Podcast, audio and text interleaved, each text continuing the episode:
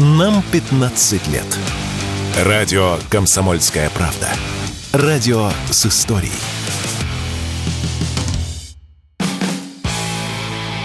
Автоньюз. Совместный проект радио КП.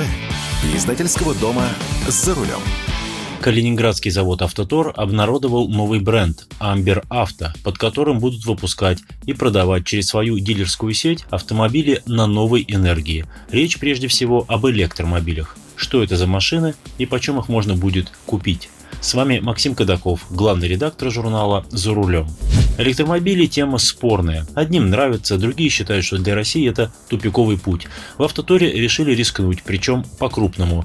Для производства электромобилей собственной разработки и на своей оригинальной платформе на новой производственной площадке «Автотора» в Калининградской области создаются 12 новых заводов, на которых будут выпускать не только сами машины, но и десятки наименований автокомпонентов, включая критически важные, такие как электродвигатель, редуктор, тяговая батарея, силовая электроника, а еще кузов и кузовные системы, рулевое управление и так далее.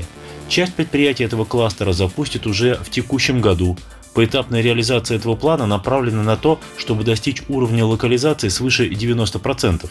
Суммарный объем инвестиций составляет более 70 миллиардов рублей. Для скептиков деньги не из государственной казны, а заемные. Так вот, выпускать эти машины будут под брендом Amber Auto или просто Amber. Название образовано от английского слова amber – янтарь. Почему не назвали просто янтарем, честно говоря, не знаю. Эти компактные двух- и четырехместные электромобили созданы на базе собственных разработок, а также лицензированных инженерных решений, которые являются интеллектуальной собственностью Автотора. Речь прежде всего о небольших двухместных электромобилях класса L7. Это так называемые квадрициклы, снаряженная масса которых без учета массы батареи не превышает 400 кг. Их будут выпускать в разных вариантах, как пассажирские, так и легкие развозные машины. Такие могут быть и в частном пользовании, и в каршеринге, и даже работать в службе доставки заказов. Возможно, вы помните индийские квадрициклы Bajaj Qta, которые одно время пытались продавать у нас и которые до сих пор в некоторых городах доставляют пиццу.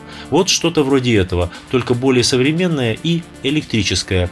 Основа машины – пространственная рама, а наружные панели кузова – пластиковые, они крепятся к пространственному каркасу. Эту же технологию будут использовать и для более крупных машин класса М1 легковые и Н1 грузовые, длиной до 3,4 метра, то есть размером примерно с вазовскую АКУ, ну может быть чуть крупнее. Такие машины уже будут четырехместными, более комфортными. Пилотный экземпляр Автотор хочет показать уже в этом году, а к промышленному производству планирует приступить в 2025 году. Конечно, вопросов много. Каков реальный запас хода такого электромобиля? Насколько мне известно, около 200 километров. Для города хватит. А насколько надежными будут такие машины, где их заряжать и самое главное, почем их будут продавать?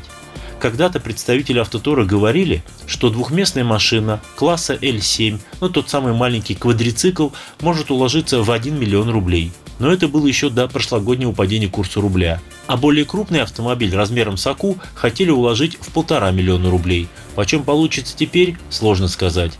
Но, по идее, на электромобили российской сборки распространяются субсидии при покупке в кредит, поэтому потенциально на такие машины может быть и неплохой спрос. И вернемся к АКЕ. Меня в последнее время часто спрашивают, возродят ли АКУ, будут ли ее производить. На данный момент ни одна компания автомобиль типа АКИ не проектирует. А мифы о том, что можно выпускать старую АКУ, это всего лишь мифы. Для организации ее производства нужно вложить огромные средства, а на выходе получим устаревший и даже опасный автомобиль, который не отвечает современным требованиям.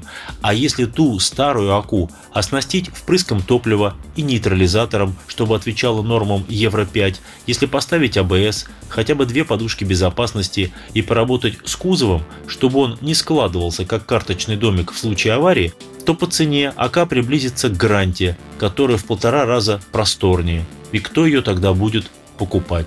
Хотя чего уж там, конечно, многим хочется по-настоящему доступный, недорогой автомобиль. С вами был Максим Кадаков, главный редактор журнала «За рулем». Не унывайте, еще поездим.